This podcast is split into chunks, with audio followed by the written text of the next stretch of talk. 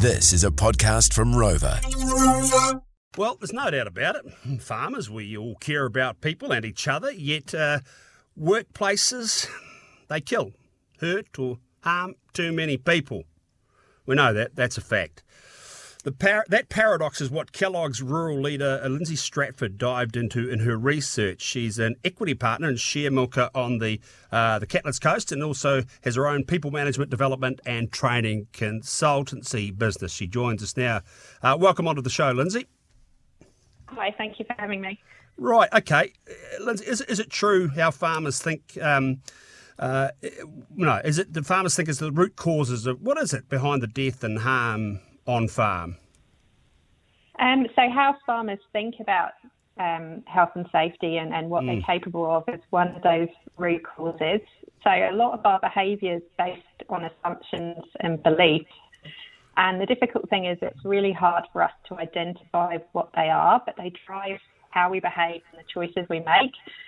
Um, so, in terms of health and safety, a lot of what we believe is really unhelpful. And my there was a Nuffield um, report, not a Kellogg, and uh, it was titled "Superheroes, Not Superhumans," because I think that really sums up the problem that we expect ourselves and our people to be superhuman, and that has catastrophic outcomes for health and safety on farm.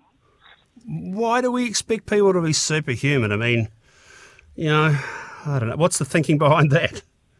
Yeah, so um, you know, a lot of this is about how we perceive ourselves um, and whether we think that we are actually um, susceptible to hurting ourselves on farm.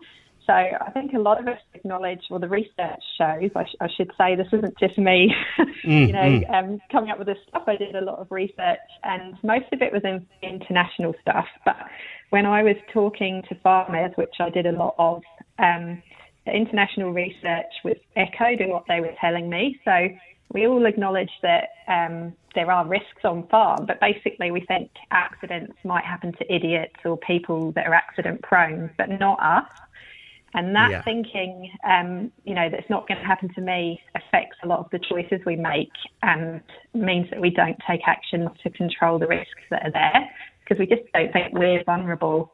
Um, you know, it might happen to someone else, but not me. And, and we also think a lot of this is common sense. So that means that we leave it to people to figure it out for themselves and we rely too much on lower level controls. So things like, you know, sticking a high vis jacket on um, rather than mm. adopting um, behavioural controls that are a better way of managing the risks that we encounter. I do think many farmers uh, I, I, agree, have that, they just have that belief that it just won't happen to me. It happens to other people. And I, I've seen that where we're farming, and I've seen that time and time again. Um, and, and, I know of um, plenty of people who have had uh, very bad accidents on farm. So, talk to us about risk. It, it's something that has become normalised and it's also just expected as part of farm work. Can you talk through that kind of idea? Yeah, absolutely. So, you know, we are working when we're on farm around dangerous stuff and we can't get rid of it. So, you know, we need our animals, our machines, our vehicles. And of course, they are dangerous, but there are things that we can do to manage that risk. Um, but the problem is that, you know, when an accident happens, we just say, you know, it's a freak accident. There's nothing we could have done. If, you know, there's nothing that could have been done to prevent that. And actually, that's really wrong. So um, mm. I do talk in my um, report a lot about the difference between facts and stories. And, you know, facts tell us that some really simple actions like wearing a seatbelt and having crush protection on a quad bike, those things um, would have a huge impact on how safe we are and how many of us die at work. But we don't do them because we don't think this is going to happen to us. So until we can get past that, um, mindset of it's not going to be me, we're not going to take the actions that we need to, to to keep ourselves and our team and our family safe. So, how do we ch- turn this around and, and get rid of that mentality? I'm really curious what you found because I'd love to know.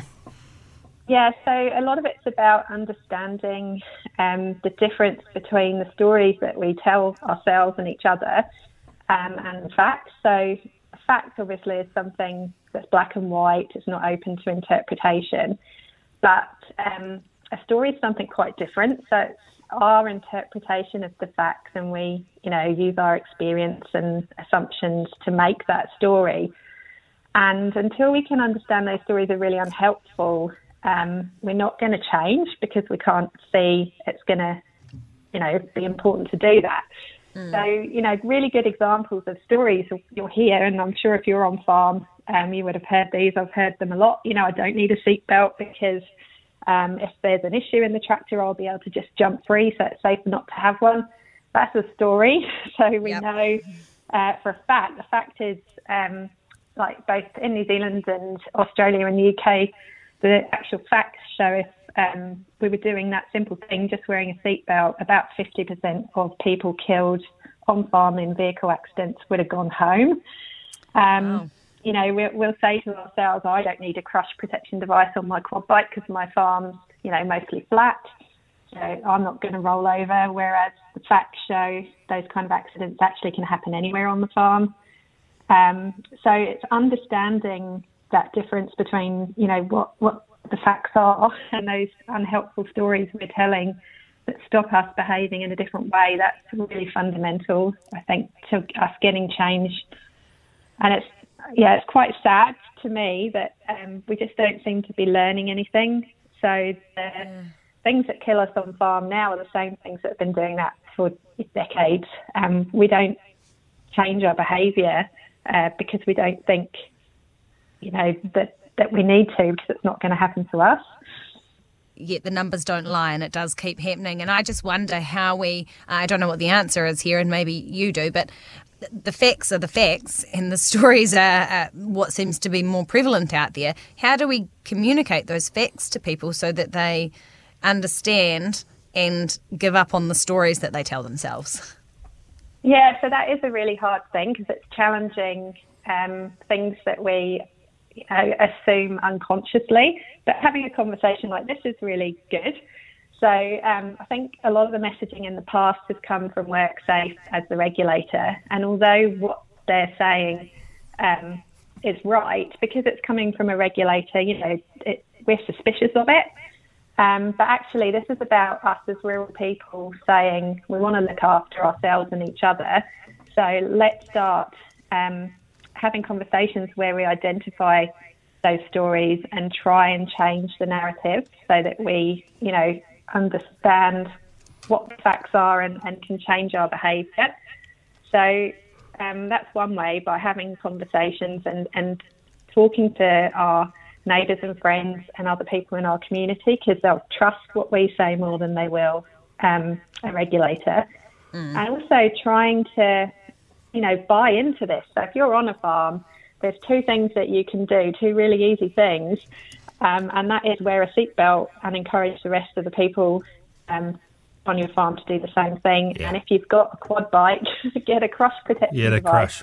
Yeah. Yeah. Some yeah, some of it is so yeah. simple and uh, yeah, and um, yeah, it sort of defies yeah, all sorts of things that we just don't. Many of us take uh, those basic steps, Lindsay. Yeah. yeah. It's yeah. really interesting. We were getting our quad bike serviced yeah. at Honda, and I had a look in the service yard. There's like 40 or 50 bikes in there, and about two of them had a crush protection device on them. Oh so yeah, it is simple, but we just we don't get the message. And well, um, this isn't about compliance. This is about us actually wanting to go home and um, look after our farming superheroes. Yeah, exactly. You make some very, very good points. Great to have uh, Lindsay on the show there. Uh, that is uh, Lindsay Stratford, Primary People Founded. Apologies, that was, uh, as, as, Lindsay said, Nuffield uh, research, not uh, Kellogg's. Make that very clear. Coming up in part two of the Sunday edition, Teanau Tuiono, Green Party Ag spokesperson, and we'll be also catching up uh, with uh, Damien O'Connor. Dom's done, Dom George has caught up with uh, the Minister, Primary Industries, of course, Minister of Agriculture, Damien O'Connor. So that's coming up uh, next hour here on Rex.